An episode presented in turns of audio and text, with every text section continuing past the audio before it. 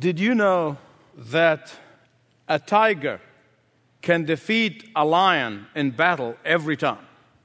Did you know that? I did not know until recently. I mean, you think of the lion being the king of the jungle, but if you have five lions, they will defeat five tigers in battle every time. You say, what happens and what's the, what made the difference? Very simply this the lions fight together against their enemies, the tigers fight separately. And that is the blessing of unity and the curse of disunity. Years ago, the man who discipled me, I told you about him in the last message, he wanted to teach me that lesson. And um, not forsaking the assembling and submitting myself to authority in the church and be in unity with the church. And he handed me a stick. He said, Break it. Well, I put it to my knees and it broke. And the next thing, he handed me 10 sticks wrapped together. He said, Now break these. I couldn't. The lesson was learned. you say, what has this got to do with the joy that you have been preaching about? A great deal. The truth be said, there can be no joy in any of our lives without unity. And this is really the message of Philippians chapter 1, beginning at verse 27 to chapter 2, verse 11. I want you to turn with me, please, to your Bibles, to that passage.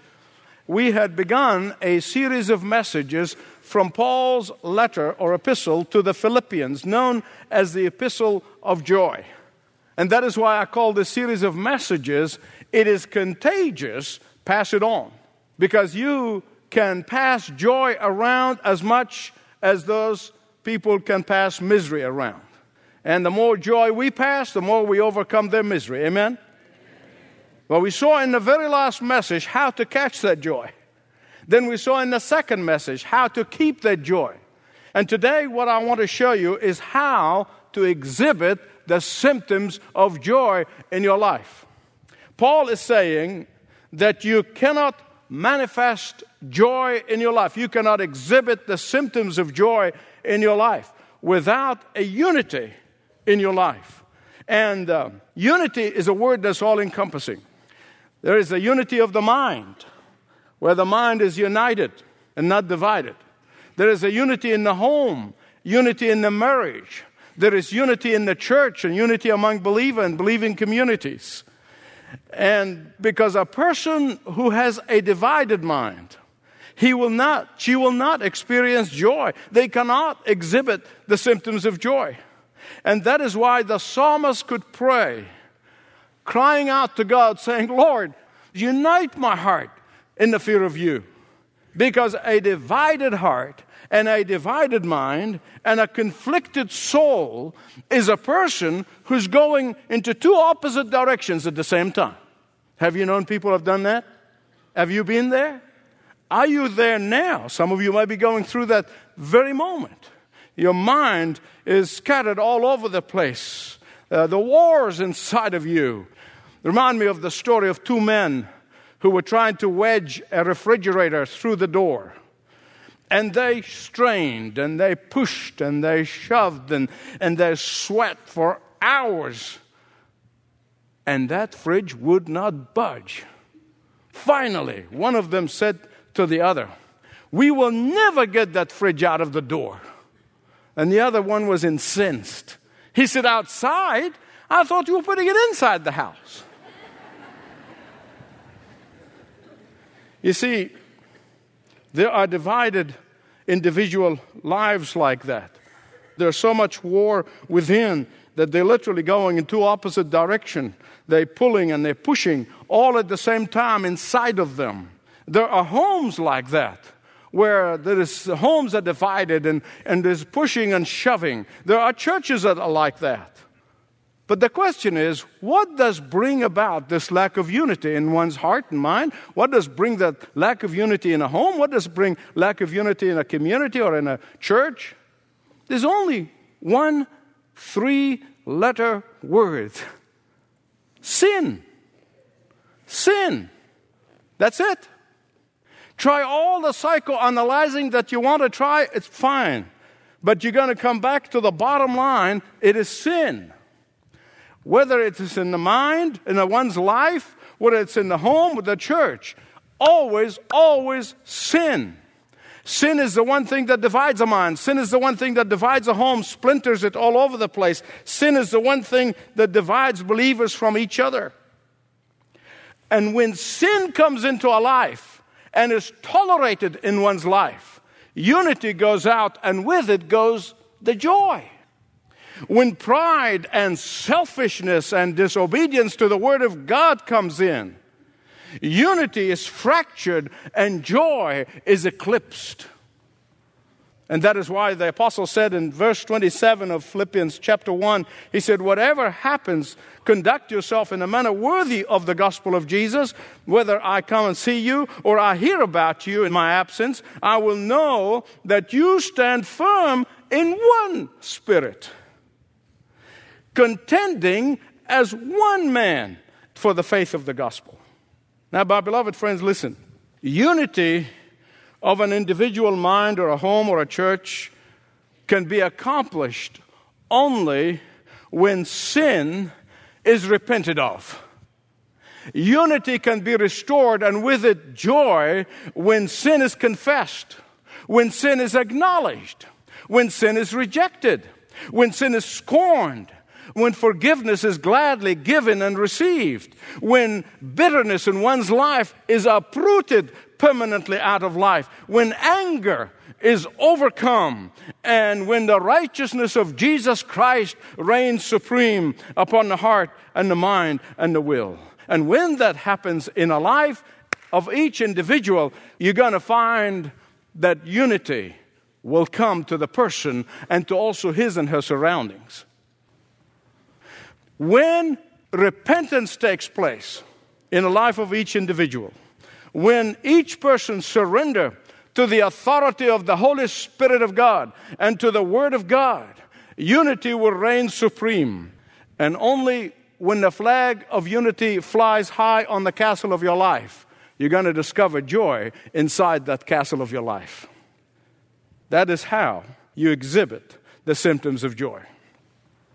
But I'm sure some of you probably are thinking and saying, you know, maybe strife and discontentment and, and these things really happen, the, the dissension and will take place when there are big sins or what we call the, the flagrant sins. You know what I'm talking about. You know, adultery, stealing, and lying.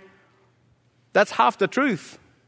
Listen to me carefully because the truth is bitterness unforgiveness, anger, distrust, insistence on one's own way, and placing oneself above others, uh, thinking that I am better than others. All of these can cause strife, can cause disharmony just as much as the so called big sins. In fact, without jumping the gun, the real problem, we're going to see it when we get to chapter 4. The real problem in the church of Philippi, there were two women there who are duking it out in the church publicly without any regard to the fact that they are about to destroy the church of Jesus Christ in Philippi. And that's what got Paul all concerned about them because they were losing their joy. And he was talking the whole time about joy. And that how that joy disappeared because of that problem, but I'll come to it later on in the series. Many times in the sports arena, a talented team can lose to a lesser talented team. The reason? The lesser talented team has learned how to play in unity, while the others want to display their individual strength. And that is why Paul said, striving together as one man. I think it was Benjamin Franklin who said that we must all hang together, or most assuredly, we all shall hang separately. But there's something else that you must understand. There's something else that you must understand. For all the believers in the Lord Jesus, you've got to understand this principle here. It's very important. Paul is talking about unity of the like minded believers. Why is that important for you to understand? Because we live in a time when so many churches have departed from the truth of the Bible and the truth of the Word of God. And they're trying to tell us that accepting immorality and immoral lifestyle is unity, that it is tolerance to do so. That is not the kind of unity he's preaching here. The unity he's talking about here is the unity that comes when you recognize sin, not glamorize it. It's the unity that will come when you repent of sin, not winking at it. It's the unity that will come from rejecting sin, not loving it. It's the unity that comes from forsaking sin, not accepting it. Let me illustrate this. In an old monastery near Babenhausen in Germany, you will find two pairs of deer antlers permanently interlocking together. Permanently. They were found by the monks in a nearby forest.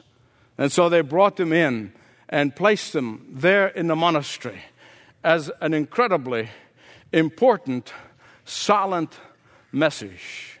Obviously, the two were fighting so fiercely, and their horns got interlocked together and they became tangled together, and they could not disentangle their horns.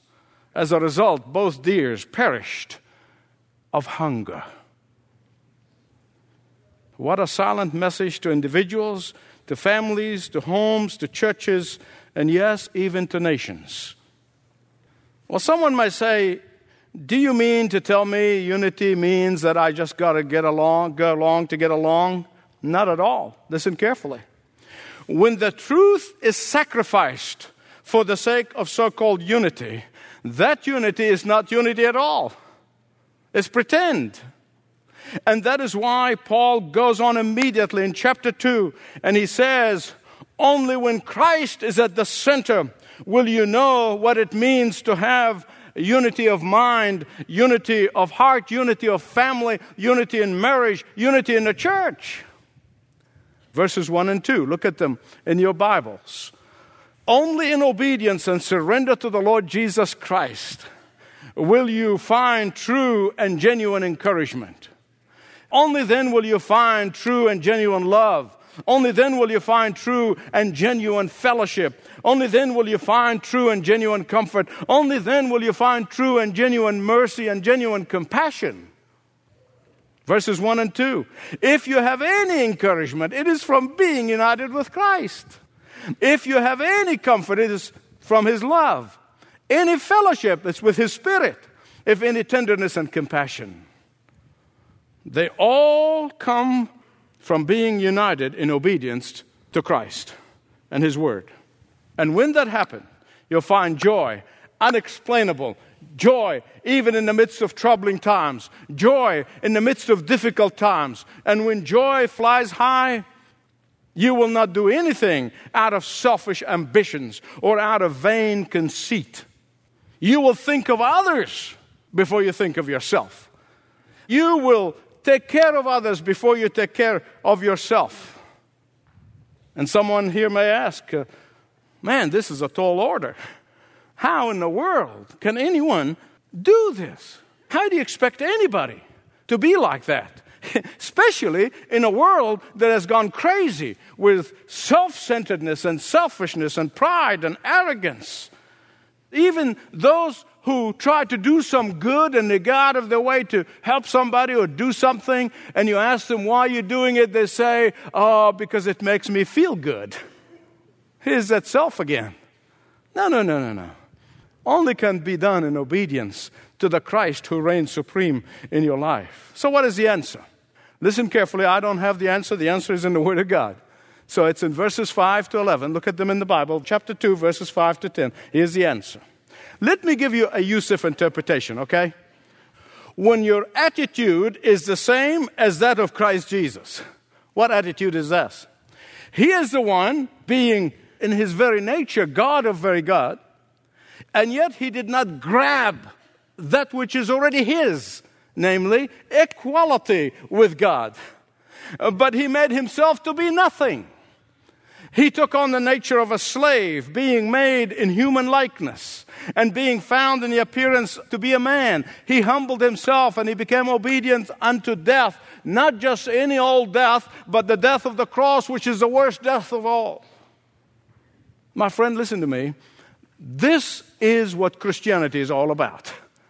Those few words is what Christianity is all about. This is what the Christian faith is all about. It's, Christian faith is not about dogma. It's not about lists of do's and don'ts. It is not about rituals. It's not about buildings. It's about the King of the universe who left the heavenly throne dressed up as a homeless person to live in a homeless shelter for a time so that he may deliver all the homeless who want to be delivered by him and be taken up to his very throne room.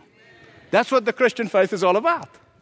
That's what Christianity is all about. And when you have this attitude of Christ Jesus, not grabbing onto what is yours, and, and, and I know that people are doing that now because they're fearful about what is coming around the corner, what's the future, and they're grabbing for what is theirs instead of loosely holding it and say, God, you give and you take away. In fact, the book of Haggai says those people who constantly grabbing like this, they are like people with pockets that has holes in it. The more they accumulate, the more it falls out but follow the attitude of Christ Jesus, not grabbing hold of what you got, but let it go.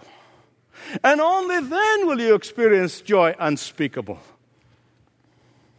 When God came from heaven, people expected him to come in power and splendor, but that would have made him unapproachable.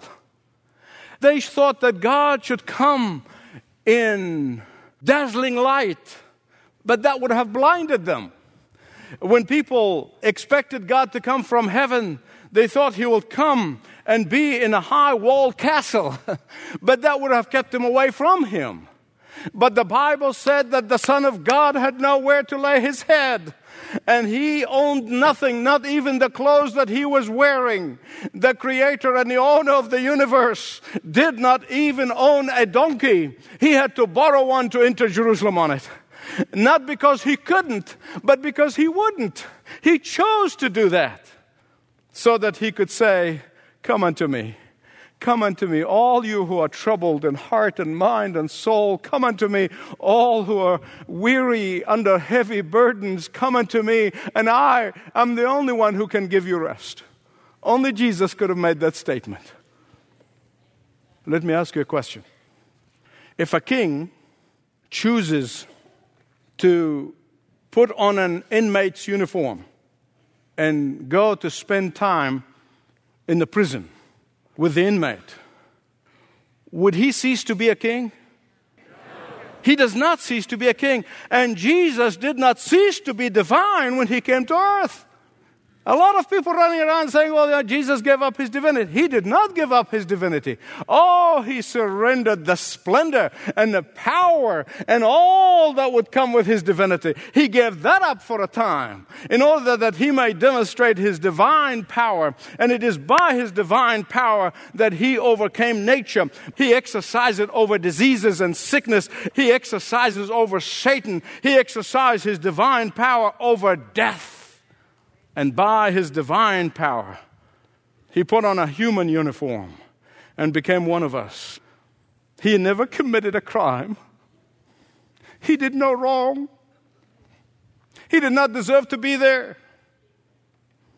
He was perfect and sinless in every way. The only one who ever lived was sinless.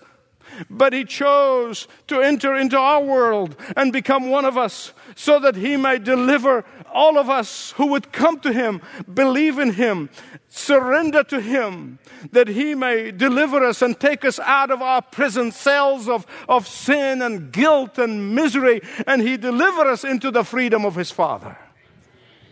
That is Christianity 101. I was reflecting upon this this week. I said, if I was Jesus, I wonder what I would have done. Here's what I would have done. I said, Father, let's have another plan. Uh, let's just have another plan. That would not require me leaving the splendor of heaven. Before eternity, He was there in the splendor of heaven. It's for whom and through whom all of the galaxies and the universes were created. I don't want to go all the way down and live with these miserable people. I mean, Praise God that Jesus did not do that. He could have said, I don't want to redeem them with the shedding of my blood to satisfy the justice of heaven.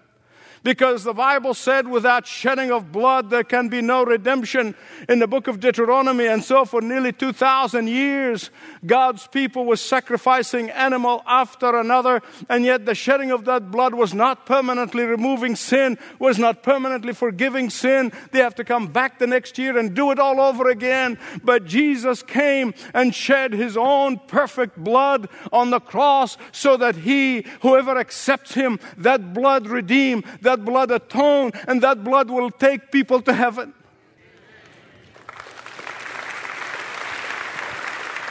Paul said he would not grab for that which is his. That's what the word literally means grabbing.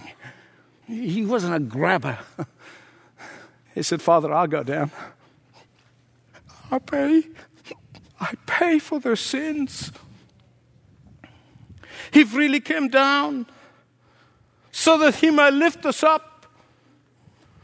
That is what sets Christianity apart. You see, everybody talks about all religions are the same, all religions have the same value. No, no, no, no, you don't understand. Christianity is not a religion. Religion, by definition, is man striving to know God, to serve God, to please God. They're frightened of their gods, but the Bible said that God came down to us. And that makes it not a religion. It's a relationship with the only one who paid the price of your rebellion, your rebellion, and my rebellion. If you have never comprehended the enormity, the enormity of God's sacrifice in the payment of the price of your sin and my sin, begin today. Listen, I'm not inviting you to a religion. I'm not inviting you to a church. I'm not inviting you for, to perform some rituals, but I'm inviting you to come to the person. The person who is God of very God became man of very man. The one whose love has baffled the minds of men and women for nearly 2,000 years, so much so that they cannot accept it. They feel they have to reject it. It is too good to be true. That by faith, Today, you can come, confess your sins, and Jesus can give you eternal life. And receive that forgiveness here and for eternity. That attitude of Christ Jesus compelled him to give up all that was his. What have you given up for him? And that is why the Bible said he was highly exalted. By his resurrection, he was exalted. By his ascension, he was exalted. By his exaltation, he was exalted. By his coronation, he was exalted. And just because you can't see him and you can't see that exaltation which is taking place in the heavens right now, just because you can't see it with your physical eyes doesn't mean it's not happening. Oh, but listen, here's what he said. He said, One day you will.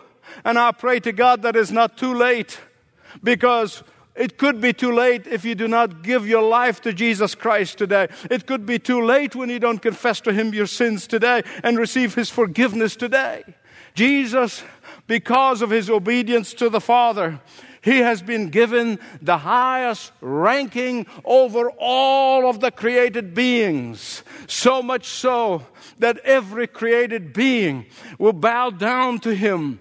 The created beings in heaven, the angels, the created being on the earth, every human being who ever lived on the face of the earth, the created being, the fallen angels, the demon below the earth, all will bow to Jesus in the day of judgment. You can't see it now, but you will. The believers will gladly and joyfully bow to him. But those who have rejected him will mournfully and sorrowfully bow down to him. On that last day when Christ's splendor is manifested for all to see, the believers in Jesus will gladly worship him in adoration. But those who refuse to believe in him, they will also bow down to him too but in anguish, it's in agony, it's in regret that they have not accepted his gift of salvation when they could. In fact, that's what makes hell hell. Is the living in regret. It's eternity, therefore it's never finishing, never ends. The believers will gladly praise his holy and majestic name. And let me tell you something, believers. If you're having hard time praising the name of God, you're going to have a hard time in heaven. Let me tell you, God does not have a little corner for the frozen chosen. for those who have hard time praising him. But we'll be praising him around the throne room of God while the unbelievers will be watching in pain and agony and suffering from Hades and they'll be saying to themselves, I wish I had responded to his kind invitation. I wish I have received his gracious forgiveness. I wish I had believed in his name. I wish I had listened to his voice. I wish I didn't silence his voice when he spoke to me through friends and through family members and through his word. And they will spend all of eternity in the torment of regret. It will be too late. But the time is now the hour is now. The moment is now. Why don't you accept his invitation now? Why don't you receive his forgiveness now? Why don't you respond to his love and mercy now while you can? Why don't you come to him confessing your sins and your inability to save yourself? And he promised the moment you do that, he'll forgive you all of your sins, past, present, and future. Don't put it off. You don't know whether you will live another day. You don't know. You don't know whether you will have another opportunity to believe in Him or you may face Him as your judge. The time is now. The moment is now. Have this attitude which was in Christ Jesus. What attitude?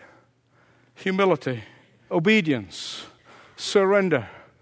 And only then can you experience unity that brings joy to your life, to your surroundings, in your home, in your marriage, in your church, and wherever you may be. Will you do that today? Shall we pray together? Our loving Father, what a great God you are. You're patient, you're merciful, you're persevering, and you wait, and you give us one more opportunity to hear the truth. And Father, we are privileged to hear your word again. Not from a man, a man can mess it up, but from your word, your Bible. And Father, I pray for every individual here, those who have doubts, those who are unsure, those who are uncertain, those who uh, rejecting you without knowledge, without even knowing how loving you are those who have accused you of all sorts of things. Father, I pray for them today that they will come, repent of their sin, receive you, and experience the joy unspeakable. And Father, for all the believers who know you, those who have lost their joy, those who have allowed sin to come into their life and, and eclipse uh, the joy that comes from a unity of mind, a unity of heart, and a unity of a home and a, and a church. Father, I pray that today you will restore the joy of your salvation. Thanks for listening to this message from Dr. Michael Youssef, recently featured on Leading the Way. If you'd like to know more about us, please visit ltw.org. That's ltw.org.